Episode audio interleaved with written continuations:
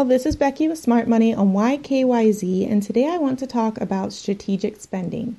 Strategic spending is a great tool for saving. Yep, you heard that right. So many times we adopt an all or nothing approach to our spending, just like our diets. We tend to make blanket resolutions. I will not eat out this month. I will not buy clothes, shoes, purses, makeup, whatever. I will not succeed.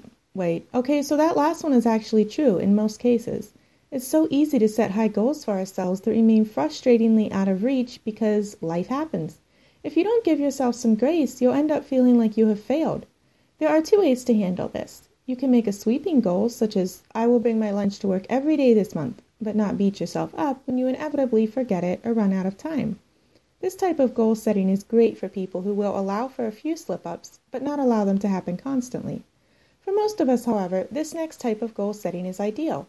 Instead of, I will not eat out, look at your schedule for the month. Are there special occasions, birthdays, days that you know are going to be crazy busy? Choose a few, usually three to five is a good number, times where you plan to eat out. Now your resolution is, I will only eat out on these days. This works because you are not depriving yourself, you are making space both for your goals or needs and your wants. You can apply this to the other areas in your life that seem to swallow up your money. Do these one by one, slowly setting goals for spending strategically. This month, I will hunt for deals on these specific items I need. By allowing yourself to spend, you will increase your chances of success. What has worked for you when you are saving money? Or what stumbling blocks have you run into? I'd love to hear.